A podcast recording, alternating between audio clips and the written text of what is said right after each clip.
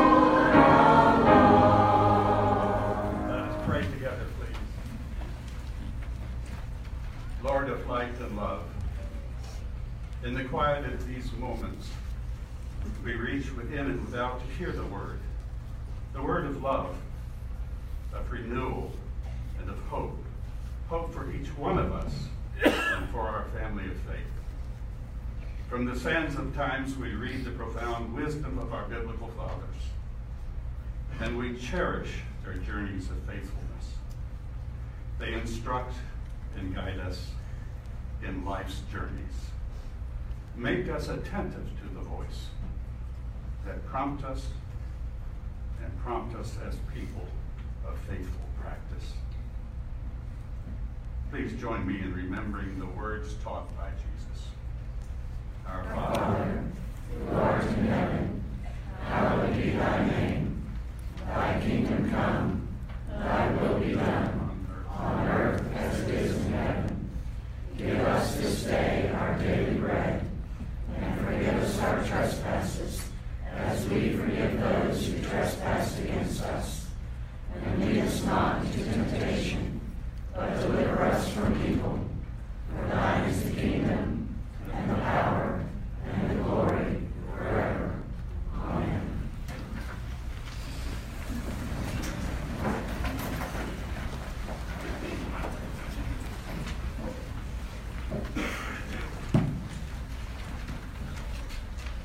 A reading from Psalm 112.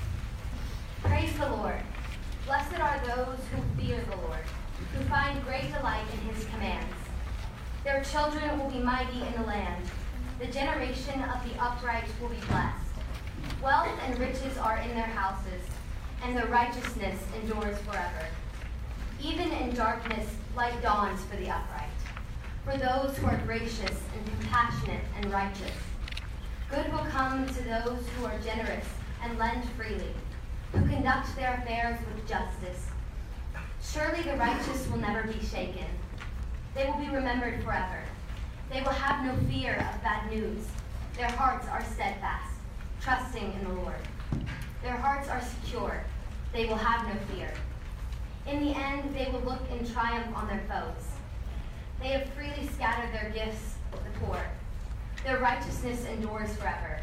Their horn will be lifted high in honor. The wicked will see and be vexed. They will gnash their teeth and waste away. The longings of the wicked will come to nothing. A reading from the word of the Lord. The people of the Lord. Thanks be to God. I'd like to invite the children down, please.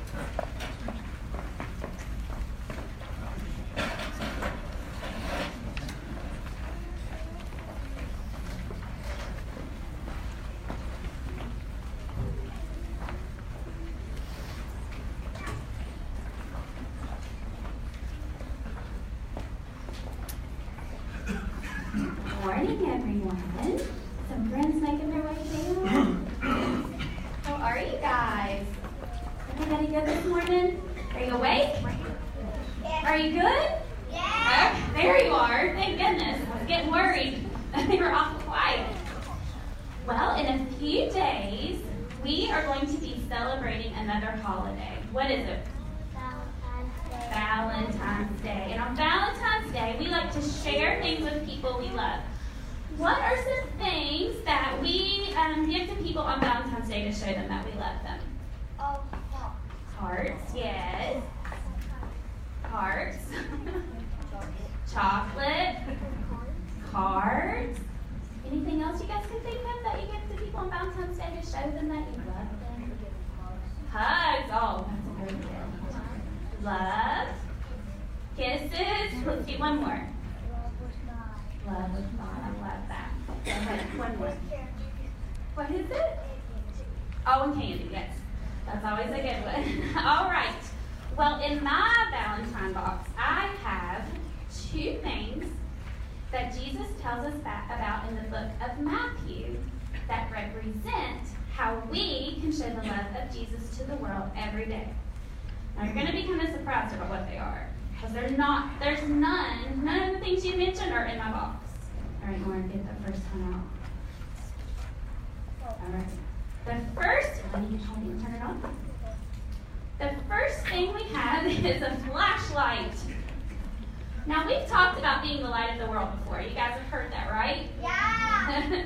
now, in the Bible, in Matthew 5 14, 16, Avon's going to read what it says. You are the light of the world. A town built on a hill cannot be hidden. Neither do people light a lamp and put it under a bowl. Instead, they put it on its stand, and it gives light to everyone in the house. In the same way, let your light shine before the others, that they may see your good deeds and glorify your Father in heaven. So we don't want to turn on the flashlight and put it back in the box, right? No, we want to shine it so others can see, right? Jesus is telling us to let his light shine through us. Not to let our light shine so everyone sees us, but that his light shines through us so that they can see him. Now, let's see. Um, here, Lily. She's going to get my other item out. And she's going to hold it for us. What is it? It's a salt shaker. Now that seems a little strange for a Valentine's Day gift, doesn't it? well, in Matthew 5, verse 13, Avon's going to read what it says. You are the salt of the earth, but if the salt loses its saltiness, how can it be made salty again? It is no longer good for anything except to be thrown out and trampled under underfoot. Salt is good for seasoning, isn't it? Who loves a good salty potato chip or good salty french fries? Yeah, me too. Well, God wants us to be like salt to the world.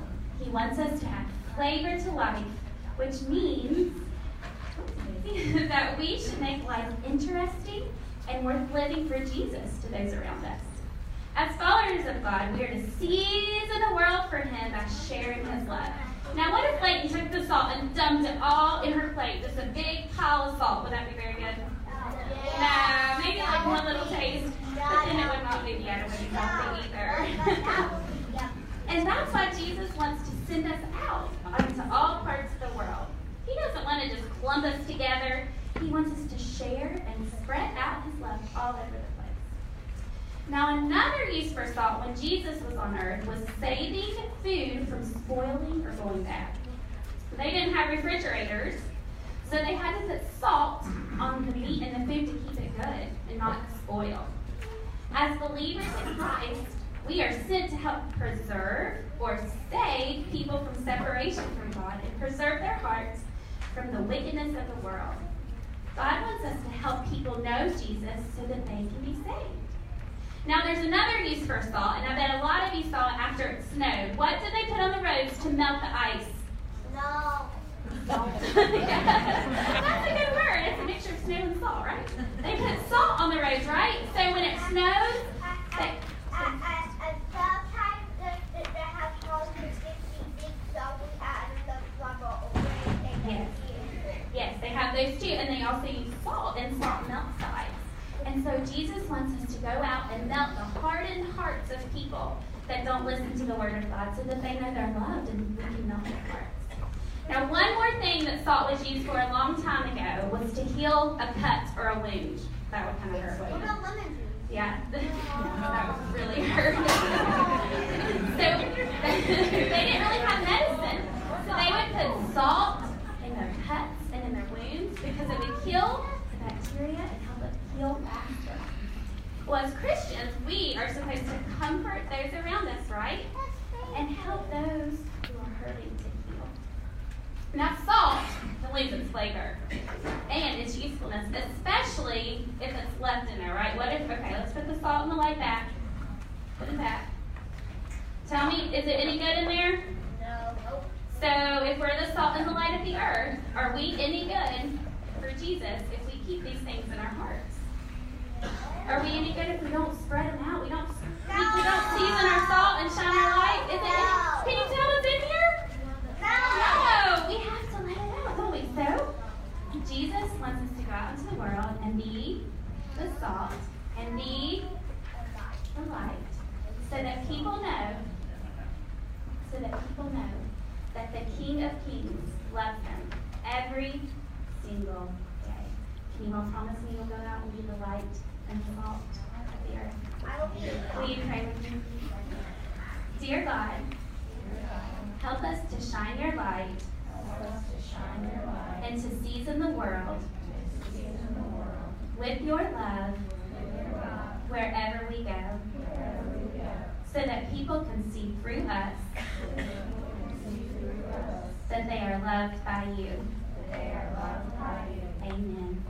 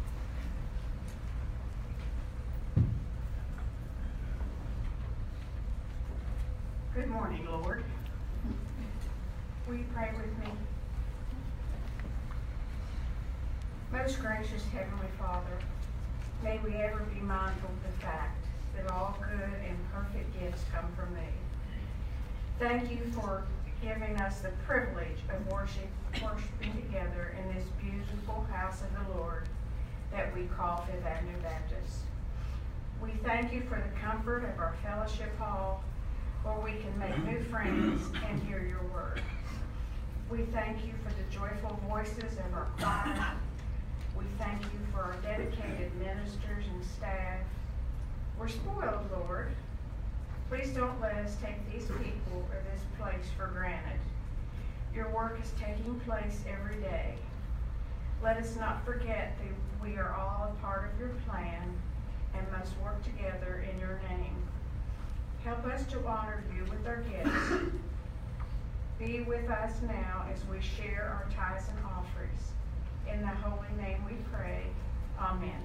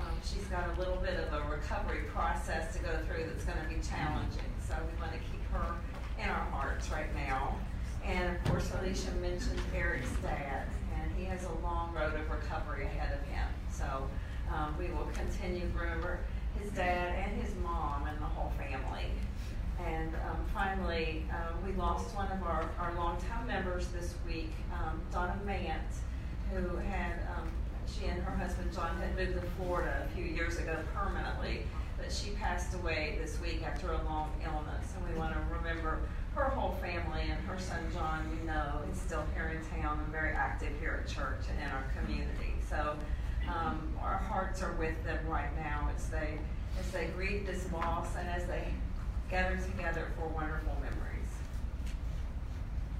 May we pray.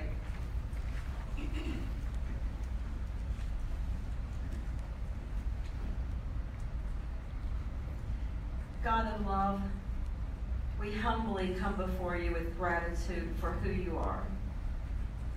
We want to be all you ask us to be. You call us to be salt and light in our world. You assure us of your never ending presence in our lives. We trust you and we believe, and yet it can all feel so overwhelming. Yesterday, we heard of an attack against our country's soldiers and others in Afghanistan, and our hearts break as we wait to hear of the lives affected by this. We fear this culture of war will never end. How can we be salt and light in the midst of such turmoil? We witness daily the vitriol and bitter divisions exhibited within our own nation on every level. And we worry that we may never find our way back to healthy discourse. How can we be salt and light in the midst of such discord? We watch individuals and families in our own community and in the world continue to wrestle in the clutches of substance use disorder as they oftentimes face the painful consequences of increasing illness, incarceration, and even death.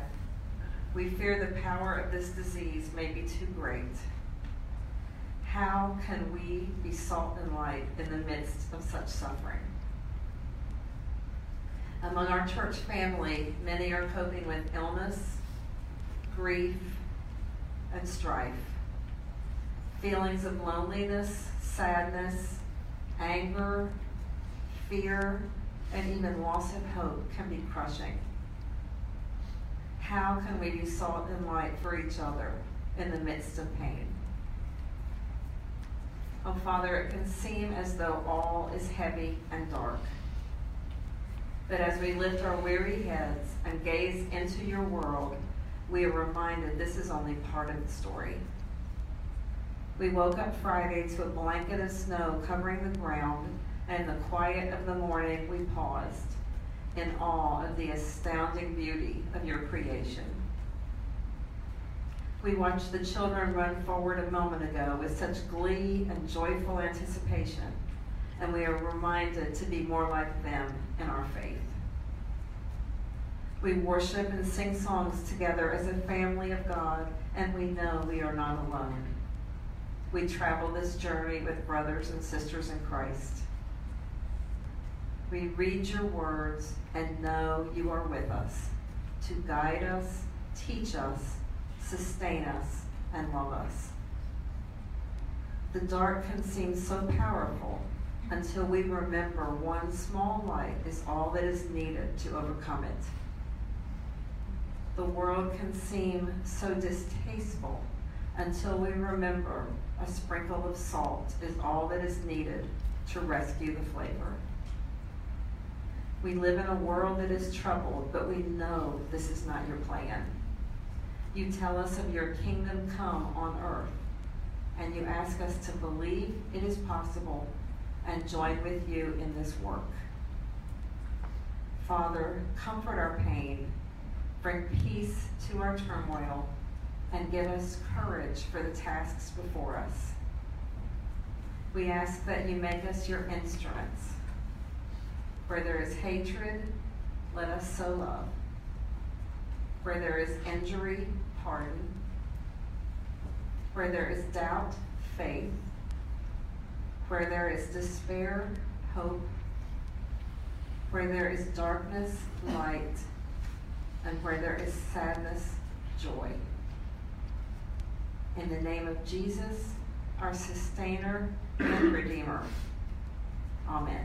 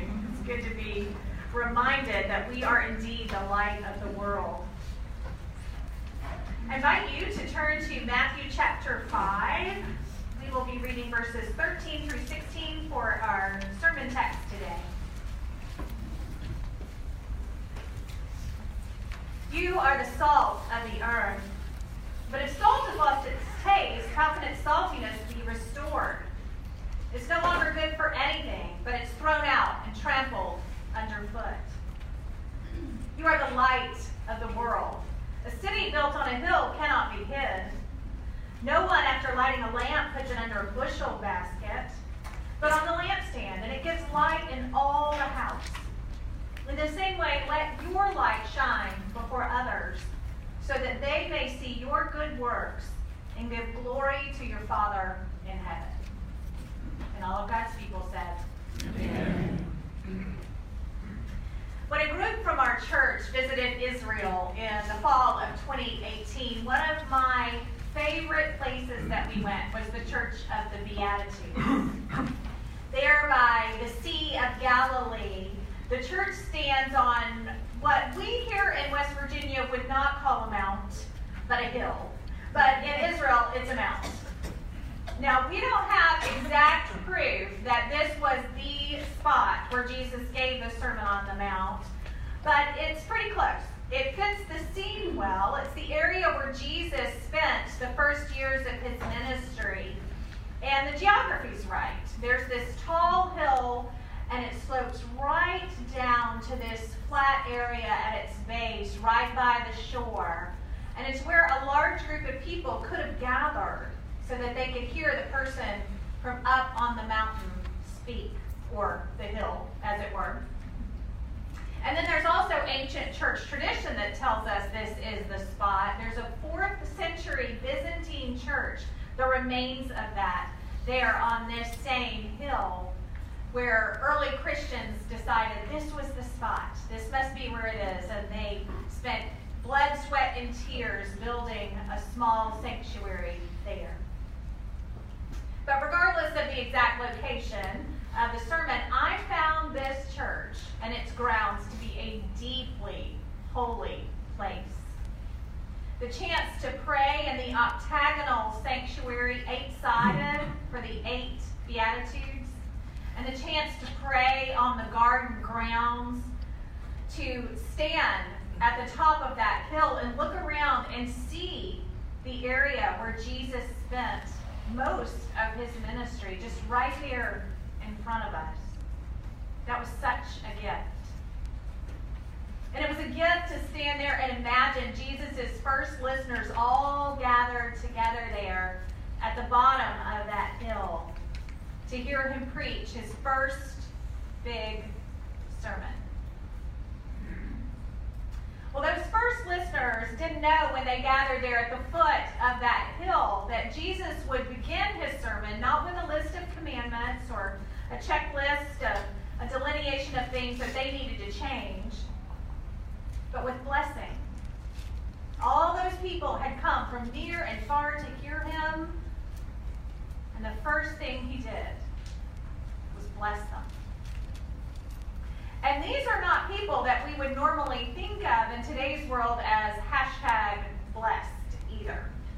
In fact, it's just the opposite.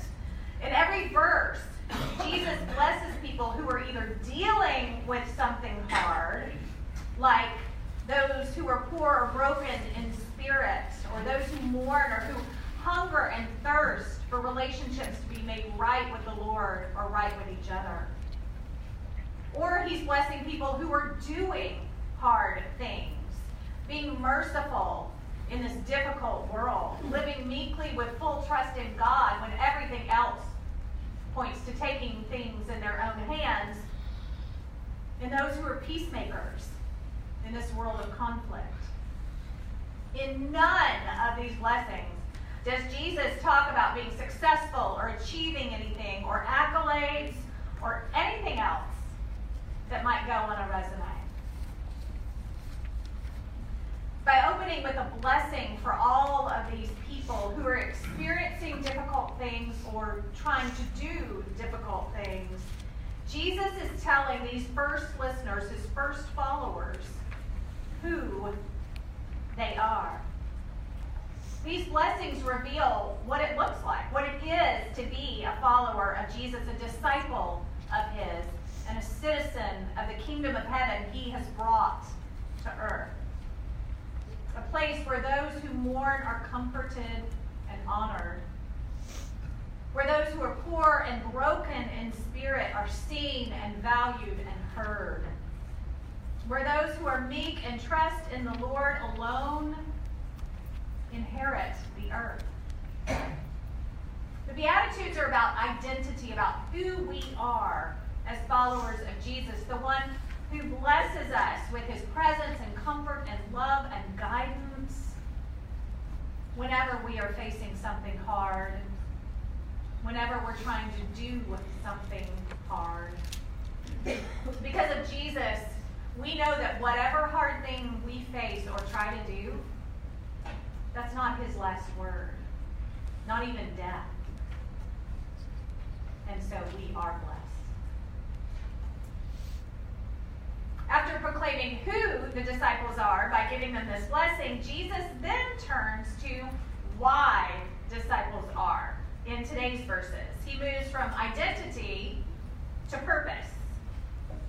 Jesus' mission isn't just to create an inwardly focused enclave sealed off from the world, a group of the chosen few who have heard these blessings and then hoard them like so much gold.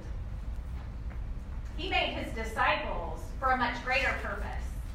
And he frames that purpose using two packed with meaning metaphors. You are the salt of the earth. You are the light of the world. Now, each metaphor warrants some unpacking. First, and you've heard this before from both Eric and me, the second person plural in the Greek doesn't have a really good translation into English. And I've always thought that what translators in English really need is the always helpful Southern term, y'all. Which clearly refers to the second person plural. It means all of us, you all.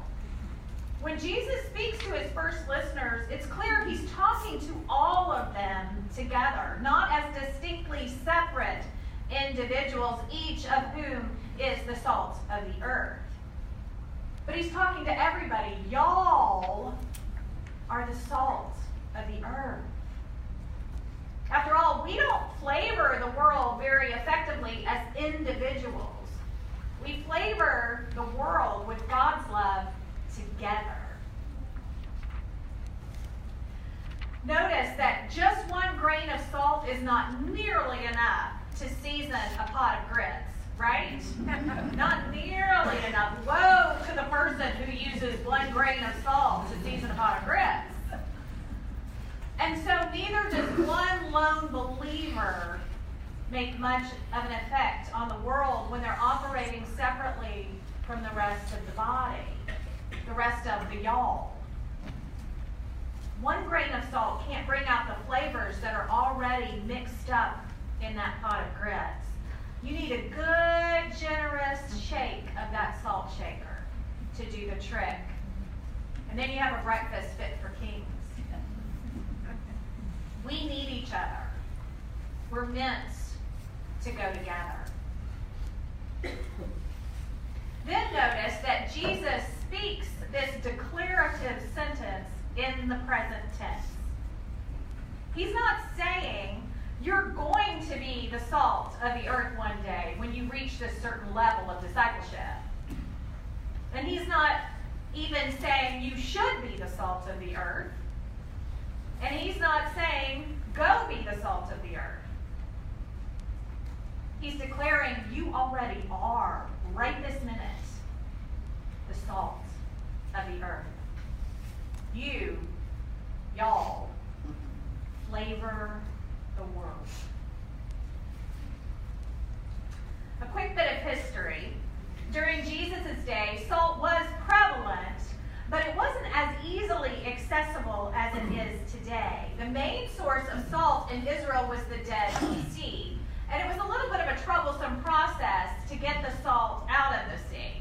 There were workers whose job it was to scoop giant vessels of seawater, and then they dumped them into pits, and the water would eventually evaporate into the heat of the sun, and left there in those pits would be these large, coarse grains of sand, which were then gathered up and distributed throughout the area. And the people use this salt in daily life to flavor their food, not grits, but other things that they would flavor. But then also to preserve things, especially salted fish, which was a major source of trade in that area. So salt was used to keep things around longer, things that would normally rot and ruin very quickly. If you just added enough salt, you could keep it for a long time and it would bless you for a long time. In fact, salt gained a role in many covenant ceremonies, either between people or between people and God as they made covenant, because salt became a symbol for longevity and usefulness. In fact, the covenant that God made with King David to keep the people and take care of them and be their king that was referred to in Second Chronicles as a covenant of salt, meaning it was long lasting, to be preserved and kept. So salt was both an everyday thing and a holy thing. And by using this everyday holy image, Jesus reminds his followers then, and he reminds us now, that together we as Christ's body bring out the flavors in this world. We help preserve what is good, and we help mark all that is holy and from God. After all, salt by itself, sitting in the shaker, as Miss Rachel told us, it doesn't do much good, does it? It's got to get out of that shaker to bless and to make a difference. And so that is true for us. We make our best impact on the world when we get out of these four walls and together work to show God's love and to flavor the world. And yet, we're not meant to dump the whole salt shaker at once, right? Anybody ever had a big old bite of something that's way over salted? Not a good experience. Same thing with us. We don't jump into a situation out in the world and demand that everybody do things our way and see things our way right that minute. Nobody wants all that salt all at once. We're there to flavor. We're there to bring out the flavors and the savors of what is already there, what God is already doing.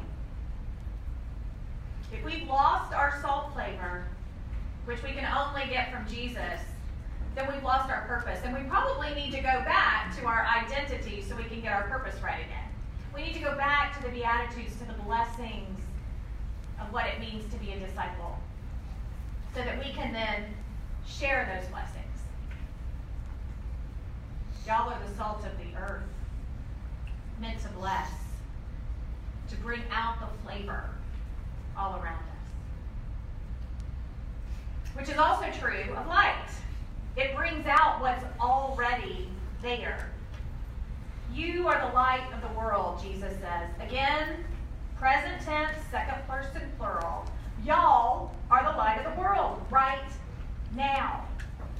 Just as salt brings out the flavor of everything it touches, light illuminates everything it shines on, revealing and brightening what's already there. Light allows us to see Without the light, we're stuck in the dark, afraid to move. Dr. Emerson Powery of Messiah College points out how hard it is for us in the modern world to even imagine a world without light. With a flip of a switch or the swipe of a finger, we've got light anytime we want it, any season, any hour of the day. Light is right at our fingertips all the time. And even when we want to get away from light, we can't. It's hard. You go outside to see the stars, and there's so much ambient light that you can't. You can't see them. Or even in your own bedroom, or at least this happens to me, you turn out all the lights, and there's still light in the room green and blue and red little dots that are the on buttons for all of our gadgets. And they put out a lot more light than we think they do. I've gotten pretty good at tossing my pillow, one of the pillows from our bed, to cover up the, uh, the cable, the Wi Fi light in our bedroom because it blinks. So it's almost impossible for us to get in touch with how, in ancient times, when night fell, it was dark. You didn't have a fire, you didn't have a lamp, the moon wasn't shining, it was dark. There wasn't even enough light sometimes for your eyes to adjust. There was no light for them to adjust to. When a light shines in that kind of darkness, it changes everything. Even if it's just one distant candle flame, it becomes a tiny beacon that lights the way. A number of years ago, our family was on a family vacation, and being the daughter of a teacher, I knew that we would have to spend a little bit of time on a side trip to learn something, right? Teachers in the room, right? Every family vacation has some sort of educated purpose. Well, ours was a trip to Linville Caverns, and we went, this is in Marion, North Carolina, and we went to the caverns all excited, and immediately we started learning things. We learned about, when the boys were little, so this was fascinating to them. We learned about these trout that swim in the underground streams in the cavern, and they're blind.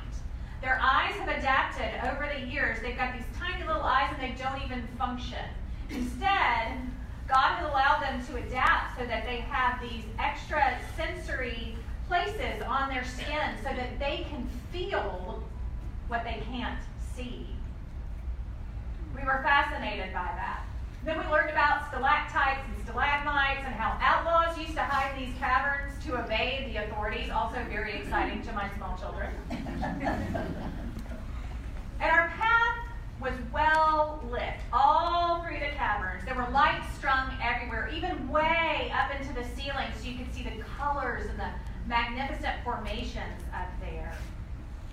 In one section, our tour guide led us to, uh, she took us out onto this bridge that was made out of a thick plexiglass. So you're standing on this bridge when she announces to you that you should look down because you're standing over a very deep well and they've never been able to find the bottom of this pit. Which all of us look down and suddenly realize that this very thick plexiglass really feels like saran wrap. but that wasn't the only trick the tour guide had up her sleeve.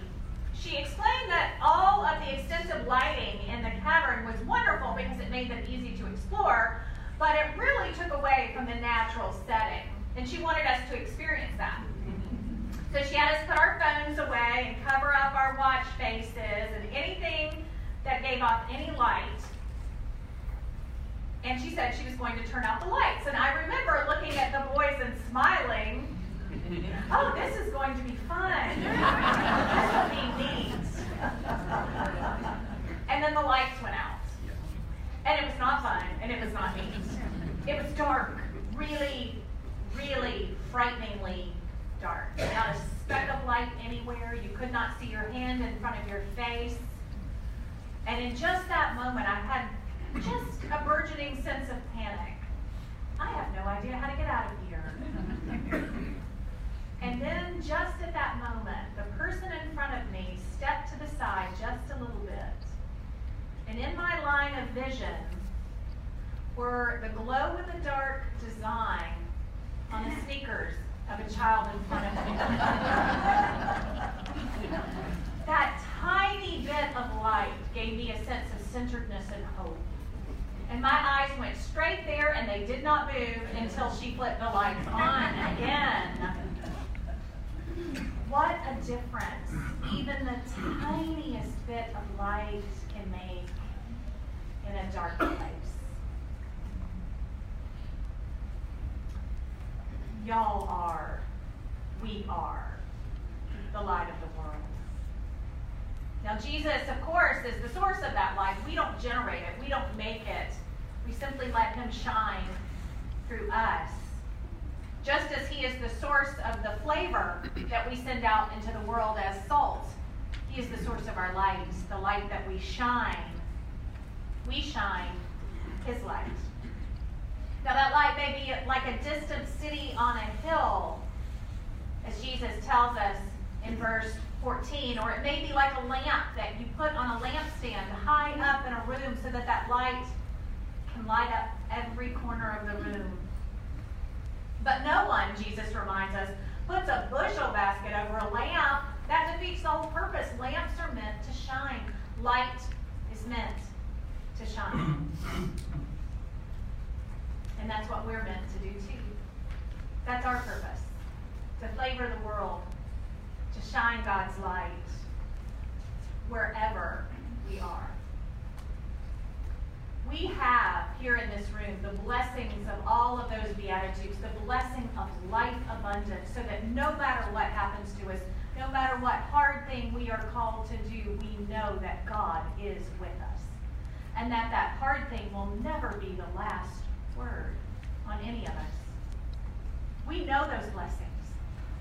And those blessings are not ours to keep, but ours to share. That's who we are. That's what we do. Later in the Sermon on the Mount, Jesus will get into more specifics of what it looks like to be his disciple. But, sisters and brothers, I encourage us to stay here in these verses for a little while to let them sink in, to let these two powerful metaphors for living as his disciples settle in our hearts. Because metaphors aren't measuring sticks. They're meant to make us ponder and inspire us and help us pause for a moment and say, oh. So think on these things, sisters and brothers. Ponder them. We are the salt of the earth right now. We are the light of the world right now. And that is a light that the darkness cannot overcome, even though it feels like sometimes it does. It cannot. It will not. It will never be able to overcome the light of the world. This is who we are. This is what we do. One of my favorite commentators put it this way We as disciples, let's go out and make the world tasty and live, lit up. tasty and lit up. That's what we do. So, sisters and brothers, let's get out of the salt shaker. Let's let our light shine. It's who we are. It's what we do. Please pray with me.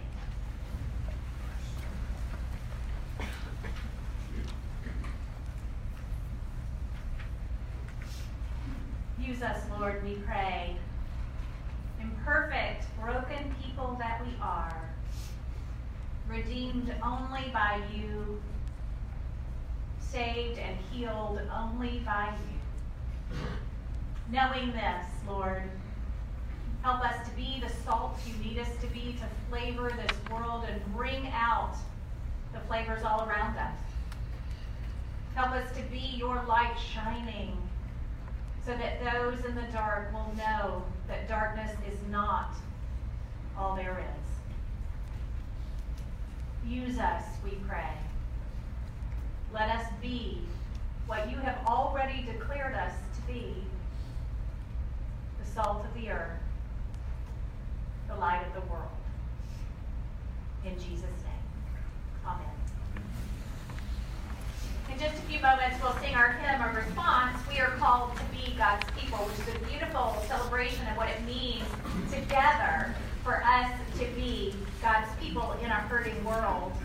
If you've never given your life to Jesus or you're seeking to become part of a community where we want to be the salt and the light that Jesus calls us to be, you are welcome to come forward as we sing this song together. If you would like to just come forward to pray, you're welcome to do that as well. Let us stand and sing.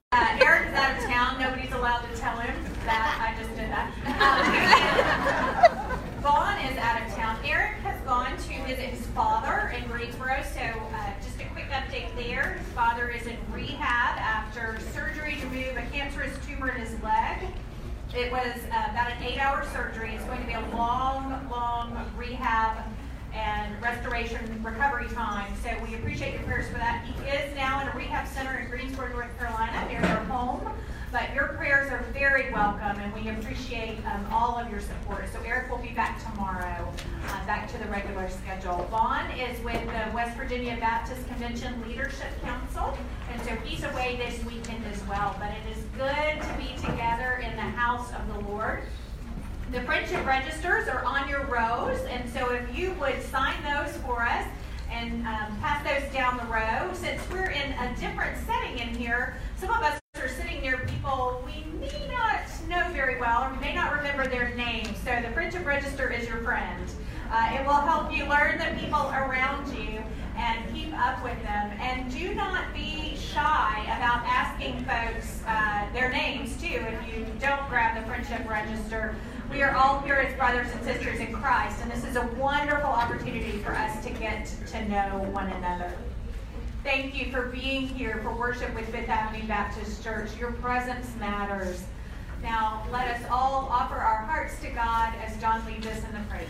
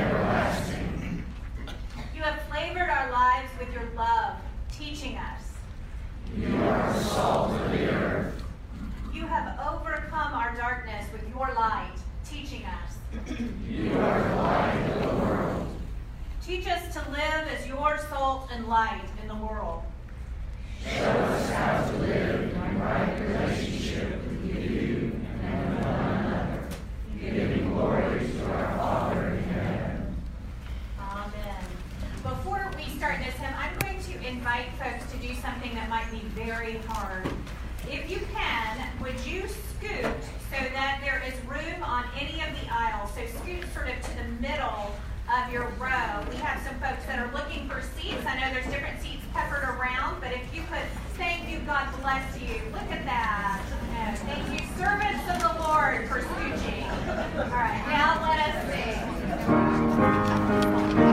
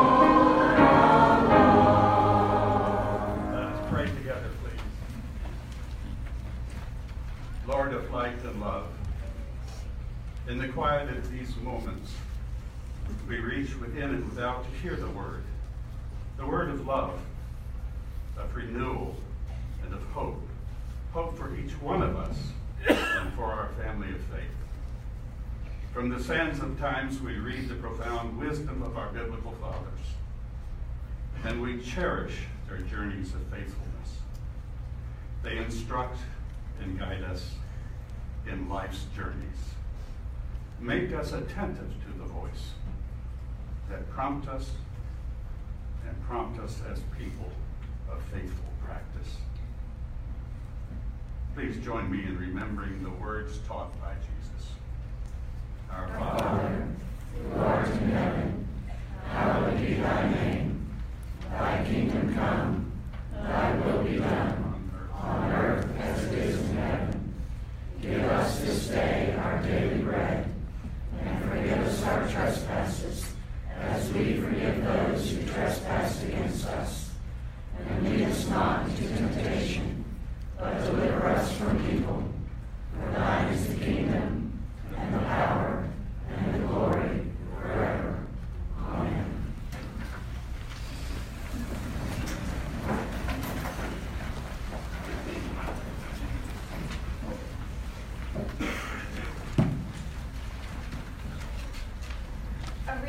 Psalm 112.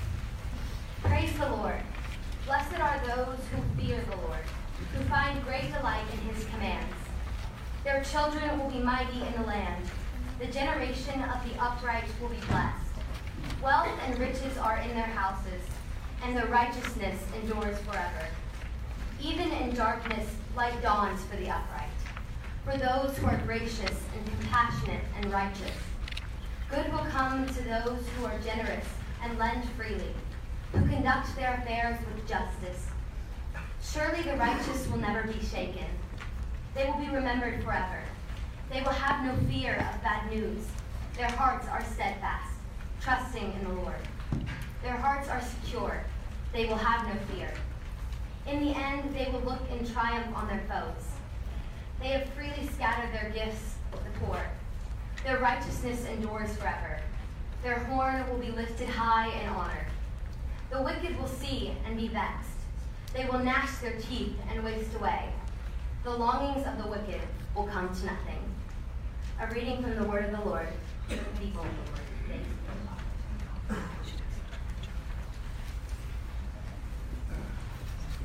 I'd like to invite the children down, please.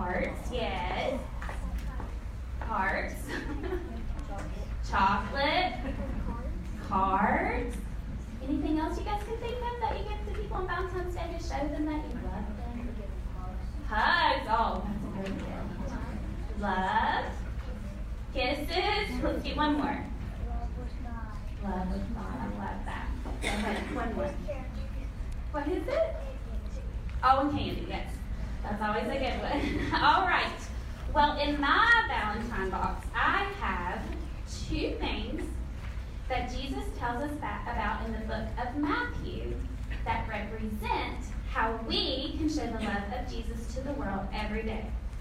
Now you're going to be kind of surprised about what they are. Because they're not, there's none, none of the things you mentioned are in my box. All right, Lauren, get the first one out. All right. The first one, you turn it on?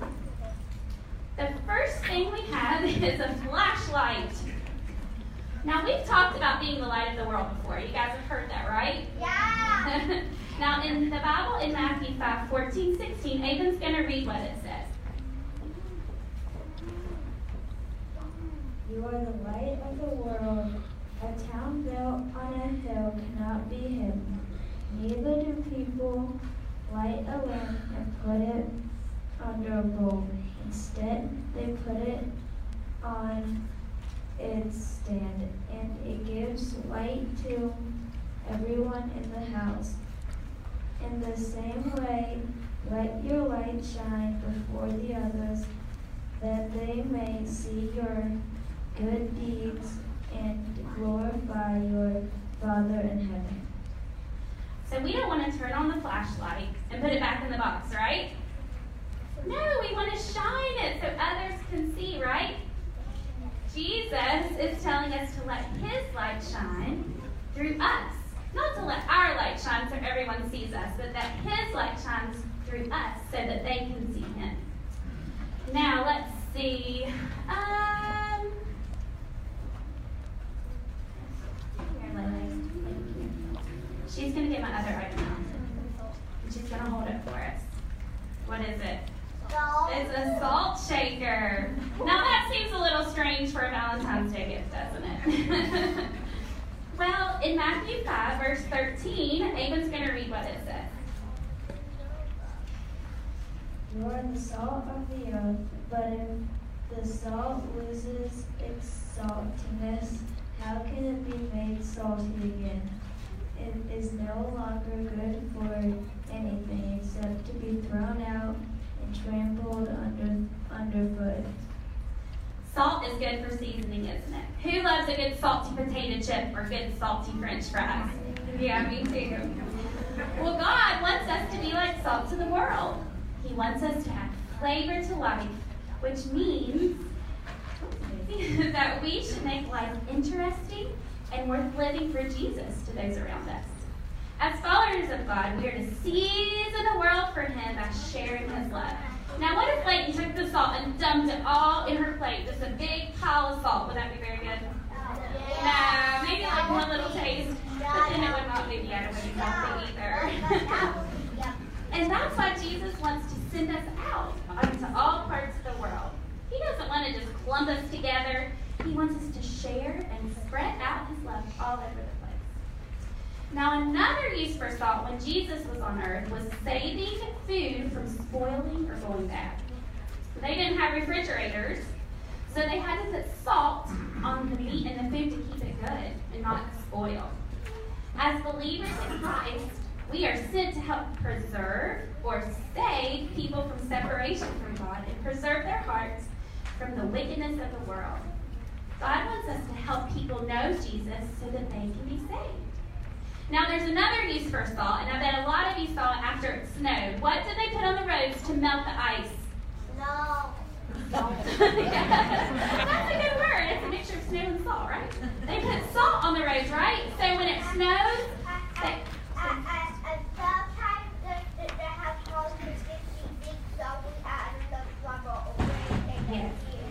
Yes, they have those too, and they also use salt, and salt melts ice. And so Jesus wants us to go out and melt the hardened hearts of people that don't listen to the word of God so that they know they're loved and we can melt their hearts.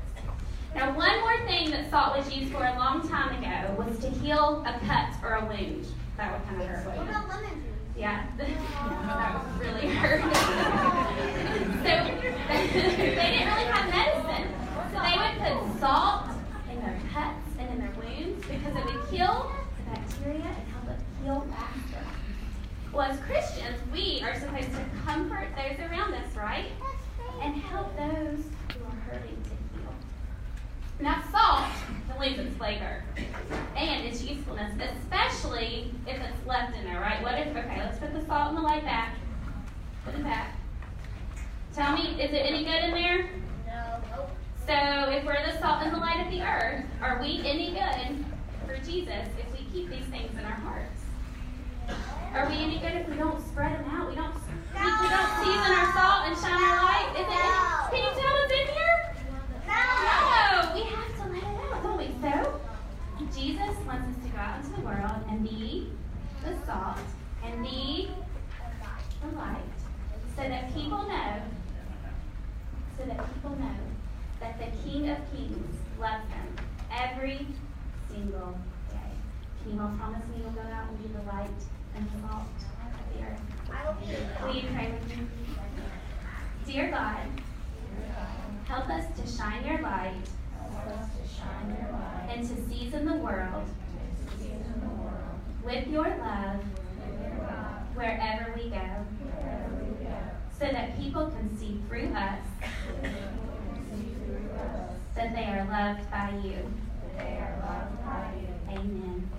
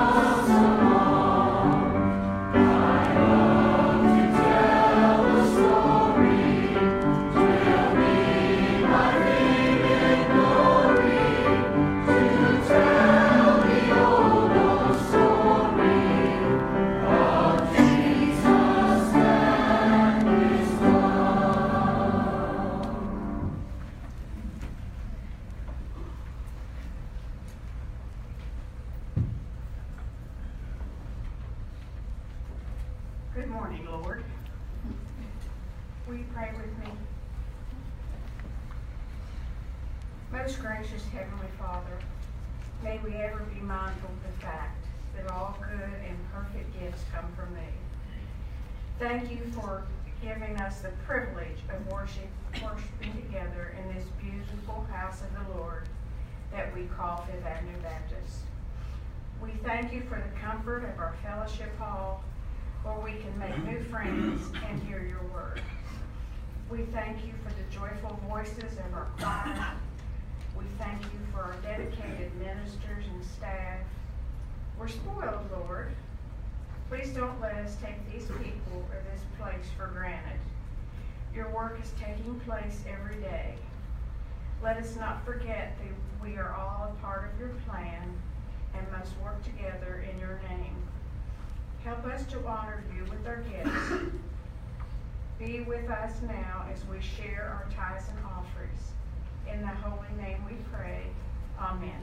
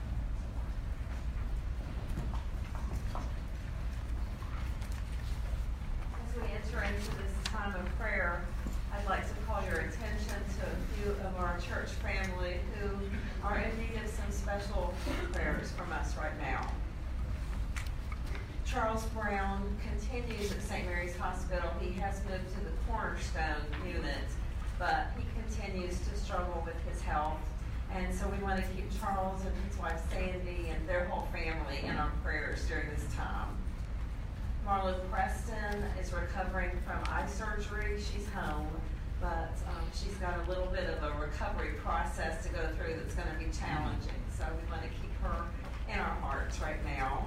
And of course, Alicia mentioned Eric's dad, and he has a long road of recovery ahead of him. So um, we will continue to remember his dad and his mom and the whole family. And um, finally, uh, we lost one of our, our longtime members this week, um, Donna Mant, who had um, She and her husband John had moved to Florida a few years ago permanently, but she passed away this week after a long illness. And we want to remember her whole family and her son John, we know, is still here in town and very active here at church and in our community. So um, our hearts are with them right now as they as they grieve this loss and as they gather together for wonderful memories. May we pray.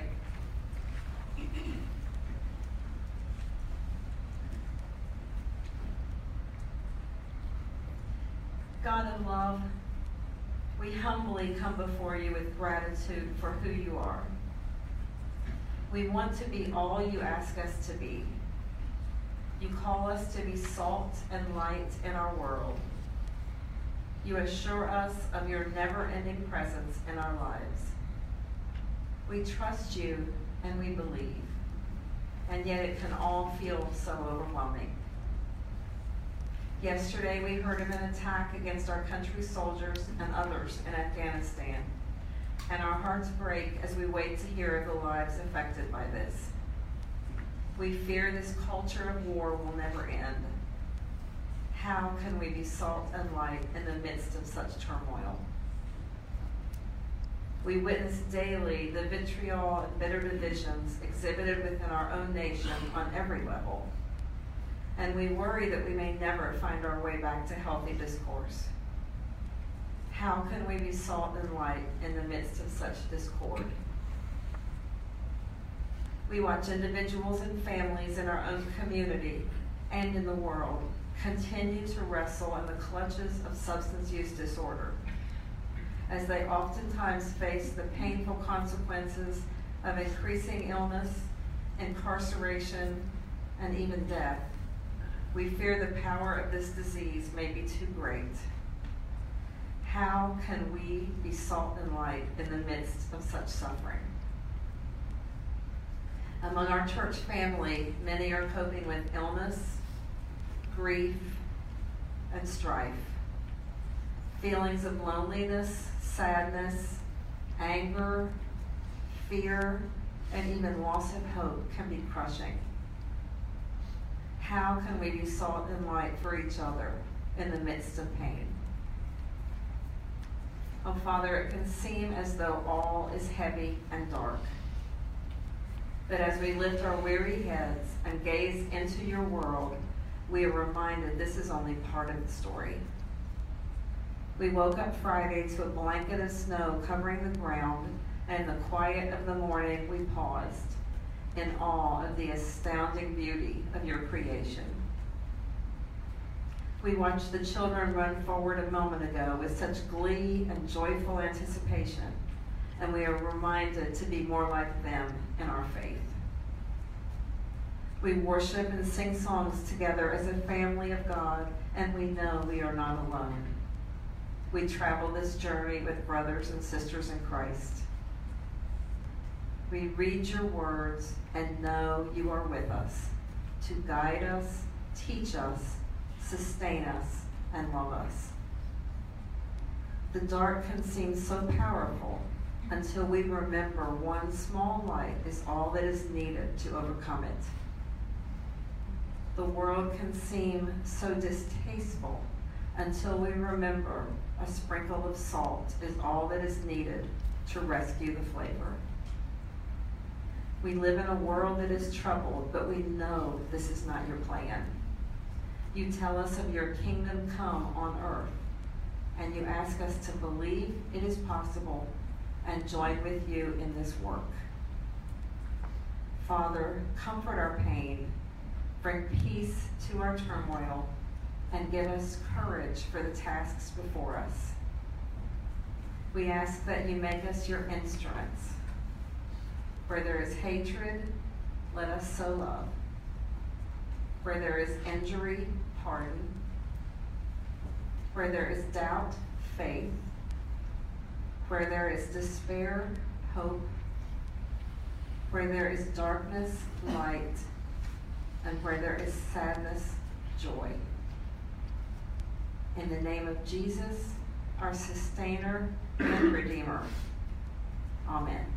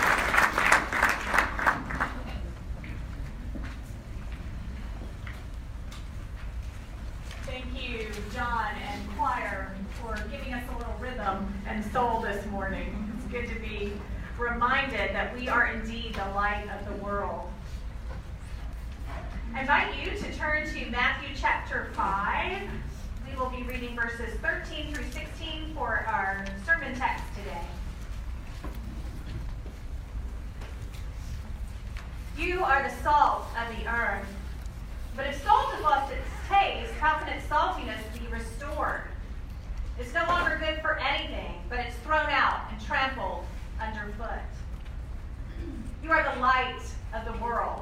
A city built on a hill cannot be hid. No one, after lighting a lamp, puts it under a bushel basket, but on the lampstand, and it gives light in all the house.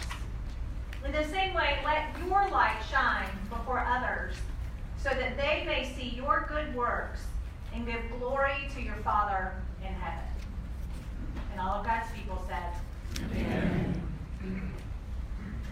When a group from our church visited Israel in the fall of 2018, one of my favorite places that we went was the Church of the Beatitudes.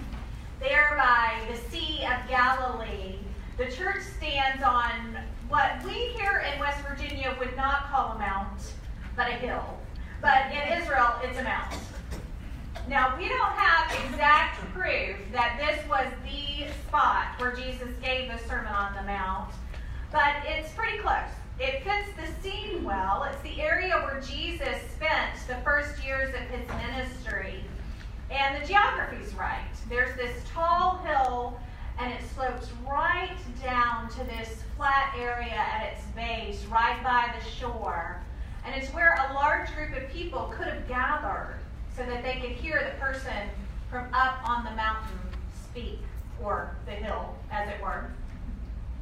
And then there's also ancient church tradition that tells us this is the spot. There's a fourth century Byzantine church, the remains of that, there on this same hill, where early Christians decided this was the spot. This must be where it is. And they spent blood, sweat, and tears building a small sanctuary there. But regardless of the exact location of the sermon, I found this church and its grounds to be a deeply holy place. The chance to pray in the octagonal sanctuary, eight sided for the eight Beatitudes, and the chance to pray on the garden grounds, to stand at the top of that hill and look around and see the area where Jesus spent most of his ministry, just right here in front of us. That was such a gift. And it was a gift to stand there and imagine Jesus' first listeners all gathered together there at the bottom of that hill to hear him preach his first big sermon. Well, those first listeners didn't know when they gathered there at the foot of that hill that Jesus would begin his sermon not with a list of commandments or a checklist of a delineation of things that they needed to change, but with blessing. All those people had come from near and far to hear him, and the first thing he did was bless them. And these are not people that we would normally think of in today's world as hashtag blessed either. In fact, it's just the opposite. In every verse, Jesus blesses people who are either dealing with something hard, like those who are poor or broken in spirit, or those who mourn or who hunger and thirst for relationships to be made right with the Lord or right with each other. Or he's blessing people who are doing hard things, being merciful in this difficult world, living meekly with full trust in God when everything else points to taking things in their own hands, and those who are peacemakers in this world of conflict. In none of these blessings does Jesus talk about being successful or achieving anything or accolades or anything else that might go on a resume. By opening with a blessing for all of these people who are experiencing difficult things or trying to do difficult things, Jesus is telling these first listeners, his first followers, who they are. These blessings reveal what it looks like, what it is to be a follower of Jesus, a disciple of his, and a citizen of the kingdom of heaven he has brought to earth. A place where those who mourn are comforted and honored. Where those who are poor and broken in spirit are seen and valued and heard. Where those who are meek and trust in the Lord alone inherit the earth. The Beatitudes are about identity, about who we are as followers of Jesus, the one who blesses us with his presence and comfort and love and guidance whenever we are facing something hard, whenever we're trying to do something hard. Because of Jesus, we know that whatever hard thing we face or try to do, that's not his last word, not even death. And so we are blessed. After proclaiming who the disciples are by giving them this blessing, Jesus then turns to why disciples are in today's verses. He moves from identity to purpose. Jesus' mission isn't just to create an inwardly focused enclave sealed off from the world, a group of the chosen few who have heard these blessings and then hoard them like so much gold. He made his disciples for a much greater purpose. And he frames that purpose using two packed with meaning metaphors. You are the salt of the earth. You are the light of the world. Now, each metaphor warrants some unpacking. First, and you've heard this before from both Eric and me, the second person plural in the Greek doesn't have a really good translation into English.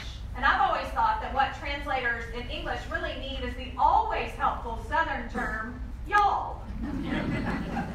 Which clearly refers to the second person plural. It means all of us, you all. When Jesus speaks to his first listeners, it's clear he's talking to all of them together, not as distinctly separate individuals, each of whom is the salt of the earth. But he's talking to everybody. Y'all are the salt of the earth. After all, we don't flavor the world very effectively as individuals.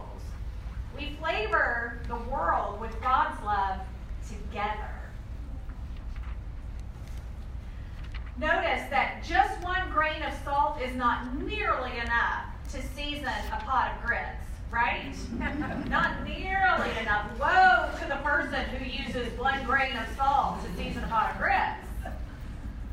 And so neither does one lone believer make much of an effect on the world when they're operating separately from the rest of the body the rest of the y'all. One grain of salt can't bring out the flavors that are already mixed up in that pot of grits. You need a good, generous shake of that salt shaker to do the trick. And then you have a breakfast fit for kings.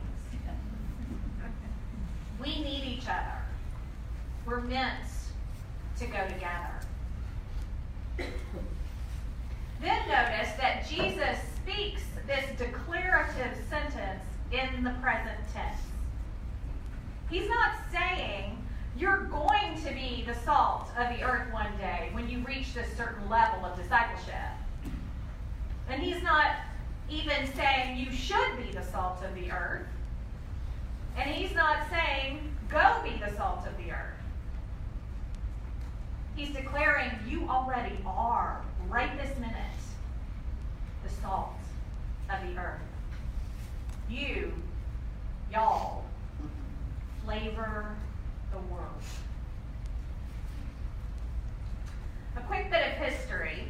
During Jesus' day, salt was prevalent, but it wasn't as easily accessible as it is today. The main source of salt in Israel was the Dead Sea. And it was a little bit of a troublesome process to get the salt out of the sea. There were workers whose job it was to scoop giant vessels of seawater, and then they dumped them into pits, and the water would eventually evaporate into the heat of the sun, and left there in those pits would be these large, coarse grains of sand, which were then gathered up and distributed throughout the area. And the people use this salt in daily life to flavor their food, not grits, but other things that they would flavor. But then also to preserve things, especially salted fish, which was a major source of trade in that area. So salt was used to keep things around longer, things that would normally rot and ruin very quickly. If you just added enough salt, you could keep it for a long time and it would bless you for a long time. In fact, salt gained a role in many covenant ceremonies, either between people or between people and God as they made covenant, because salt became a symbol for longevity and usefulness. In fact, the covenant that God made with King David to keep the people and take care of them and be their king that was referred to in Second Chronicles as a covenant of salt, meaning it was long lasting, to be preserved and kept. So salt was both an everyday thing and a holy thing. And by using this everyday holy image, Jesus reminds his followers then, and he reminds us now, that together we as Christ's body bring out the flavors in this world. We help preserve what is good, and we help mark all that is holy and from God. After all, salt by itself, sitting in the shaker, as Miss Rachel told us, it doesn't do much good, does it? It's got to get out of that shaker to bless and to make a difference. And so that is true for us. We make our best impact on the world when we get out of these four walls and together work to show God's love to flavor the world. And yet, we're not meant to dump the whole salt shaker at once, right? Anybody ever had a big old bite of something that's way over salted? Mm, not a good experience. Same thing with us. We don't jump into a situation out in the world and demand that everybody do things our way and see things our way right that minute. Nobody wants all that salt all at once. We're there to flavor. We're there to bring out the flavors and the savors of what is already there, what God is already doing. If we've lost our salt flavor, which we can only get from Jesus, then we've lost our purpose. And we probably need to go back to our identity so we can get our purpose right again. We need to go back to the Beatitudes, to the blessings of what it means to be a disciple, so that we can then share those blessings. Y'all are the salt of the earth, meant to bless, to bring out the flavor all around us. Which is also true of light. It brings out what's already there. You are the light of the world, Jesus says. Again, present tense, second person plural. Y'all are the light of the world right now. Just as salt brings out the flavor of everything it touches, light illuminates everything it shines on, revealing and brightening what's already there. Light allows us to see Without the light, we're stuck in the dark, afraid to move. Dr. Emerson Powery of Messiah College points out how hard it is for us in the modern world to even imagine a world without light. With a flip of a switch or the swipe of a finger, we've got light anytime we want it, any season, any hour of the day. Light is right at our fingertips all the time. And even when we want to get away from light, we can't. It's hard. You go outside to see the stars and there's so much ambient light that you can't. You can't see them. Or even in your own bedroom, or at least this happens to me, you turn out all the lights, and there's still light in the room green and blue and red little dots that are the on buttons for all of our gadgets. And they put out a lot more light than we think they do. I've gotten pretty good at tossing my pillow, one of the pillows from our bed, to cover up the, uh, the cable, the Wi Fi light in our bedroom because it blinks. So it's almost impossible for us to get in touch with how, in ancient times, when night fell, it was dark. You didn't have a fire, you didn't have a lamp, the moon wasn't shining, it was dark. There wasn't even enough light sometimes for your eyes to adjust. There was no light for them to adjust to. When a light shines in that kind of darkness, it changes everything. Even if it's just one distant candle flame, it becomes a tiny beacon that lights the way. A number of years ago, our family was on a family vacation, and being the daughter of a teacher, I knew that we would have to spend a little bit of time on a side trip to learn something, right? Teachers in the room, right? Every family vacation has some sort of educated purpose. Well, ours was a trip to Linville Caverns, and we went, this is in Marion, North Carolina, and we went to the caverns all excited, and immediately we started learning things. We learned about when the boys were little, so this was fascinating to them. We learned about these trout that swim in the underground streams in the cavern, and they're blind. Their eyes have adapted over the years. They've got these tiny little eyes, and they don't even function. Instead, God has allowed them to adapt so that they have these extra sensory places on their skin so that they can feel what they can't see. We were fascinated by that. Then we learned about stalactites and stalagmites and how outlaws used to hide these caverns to evade the authorities, also very exciting to my small children. and our path was well lit all through the caverns. There were lights strung everywhere, even way up into the ceiling, so you could see the colors and the magnificent formations up there.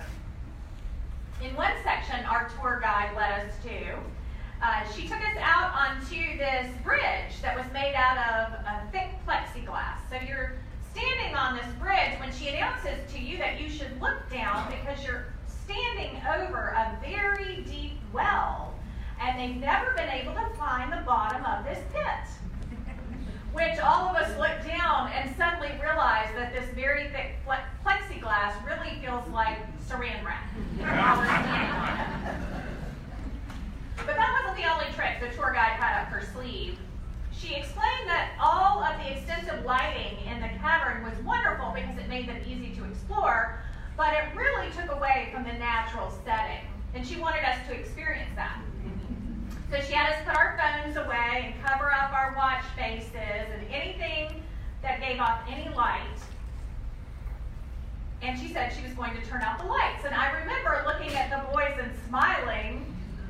Oh, this is going to be fun. this will be neat.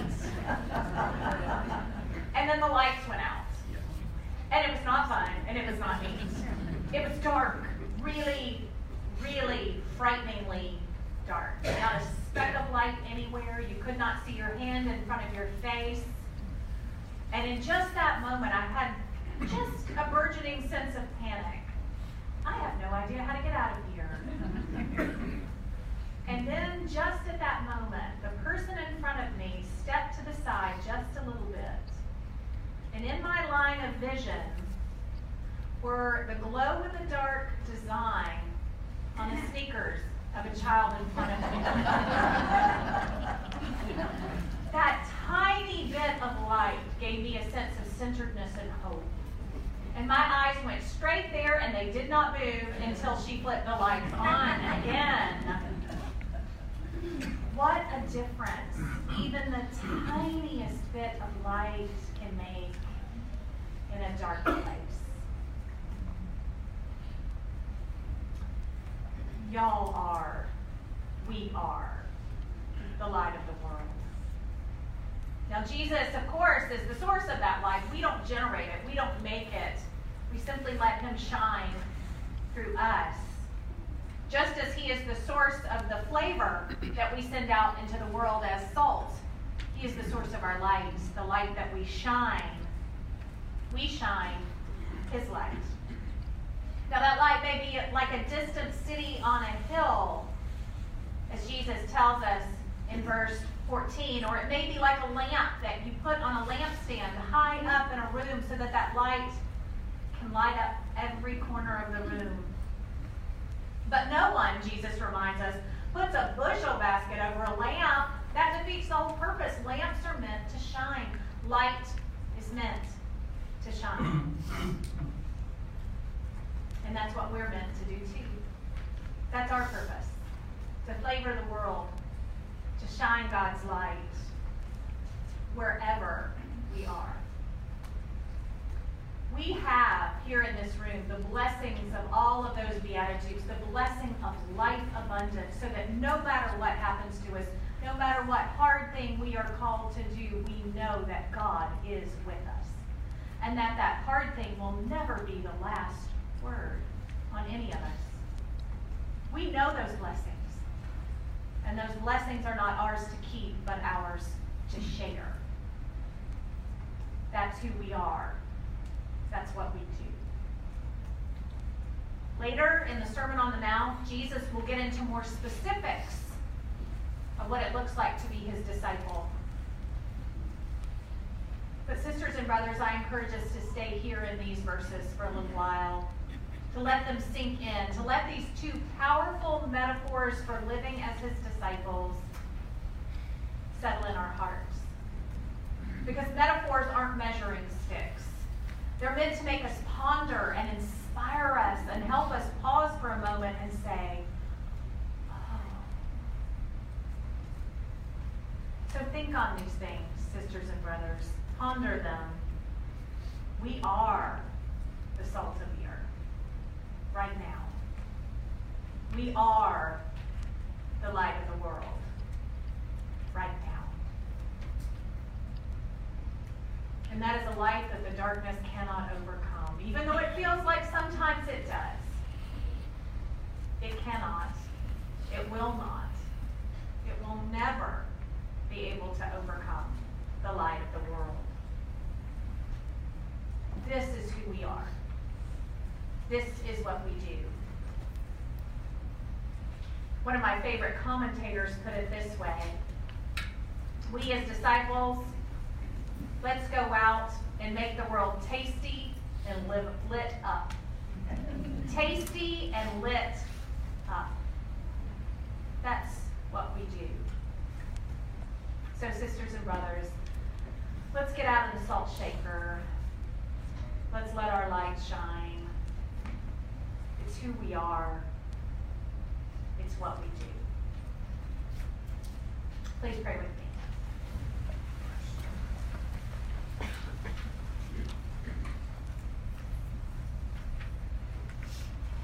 Use us, Lord, we pray. Imperfect, broken people that we are, redeemed only by you, saved and healed only by you. Knowing this, Lord, help us to be the salt you need us to be to flavor this world and bring out the flavors all around us. Help us to be your light shining so that those in the dark will know that darkness is not all there is. Use us, we pray. Let us be what you have already declared us to be the salt of the earth, the light of the world. In Jesus' name, amen. In just a few moments, we'll sing our hymn of response. We are called to be God's people, which is a beautiful celebration of what it means together for us to be God's people in a hurting world. If you've never given your life to Jesus or you're seeking to become part of a community where we want to be the salt and the light that Jesus calls us to be, you are welcome to come forward as we sing this song together. If you would like to just come forward to pray, you're welcome to do that as well. Let us stand and sing.